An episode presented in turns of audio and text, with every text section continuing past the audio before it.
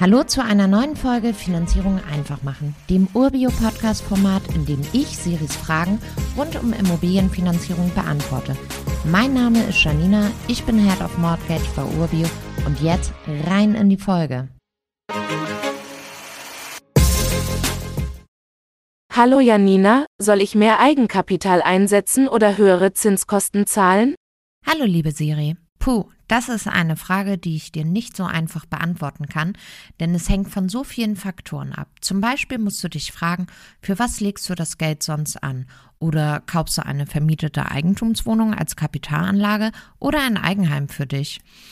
Aber fangen wir mal vorne an. Wenn ich als Kapitalanlegerin überlege, mehr Eigenkapital einzusetzen, sollte ich mir erst die Frage stellen, blockiert es mich bei weiteren Ankäufen oder nicht? Wenn ich ganz genau weiß, dass ich keine weiteren Investitionen plane, dann macht es schon Sinn, sich anzuschauen, wie viel Zinsen ich genau sparen kann, wenn ich mehr Eigenkapital einsetze.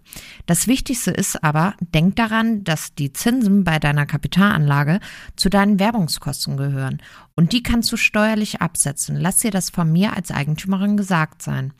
Bei einem Eigenheim dagegen ist es natürlich immer sinnvoll, mehr Eigenkapital einzusetzen, sofern du keine anderen Investitionen planst. Denn hier kannst du die Zinsen nicht absetzen. Ich würde aber immer nur Eigenkapital in den bekannten Beleihungsstufen einsetzen. Das habe ich dir schon mal in einer Folge erklärt. Nun ist natürlich die Frage, wie berechnest du, ob es sich rechnet oder nicht. Wir haben mit dir die Möglichkeit, mit dem Finanzierungsteam bei Urbio zu schauen, bei welchen Eigenkapitalquoten du welche Zinsen bekommst und dann zählen natürlich einfach nur die Zahlen. Wir lassen dich an dieser Stelle nicht allein und schauen gemeinsam mit dir auf die Zinsersparnis.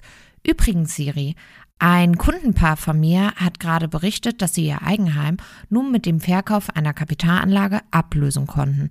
Das Coole, sowohl das Eigenheim als auch die Kapitalanlage habe ich vor zehn Jahren finanziert. Somit kann auch eine Kapitalanlage deine Restschuld mit absichern. Danke, Janina. Bald habe ich sicher weitere Fragen an dich. Natürlich immer her mit weiteren Fragen. Das gilt auch für alle, die hier zuhören. Wenn ihr Fragen rund um Finanzierung habt, schickt sie an podcast.urbio.com und dann gibt es in einer der nächsten Folgen die Antwort. Wenn ihr keine Folge verpassen wollt, folgt unserem Feed und lasst uns eine positive Bewertung da.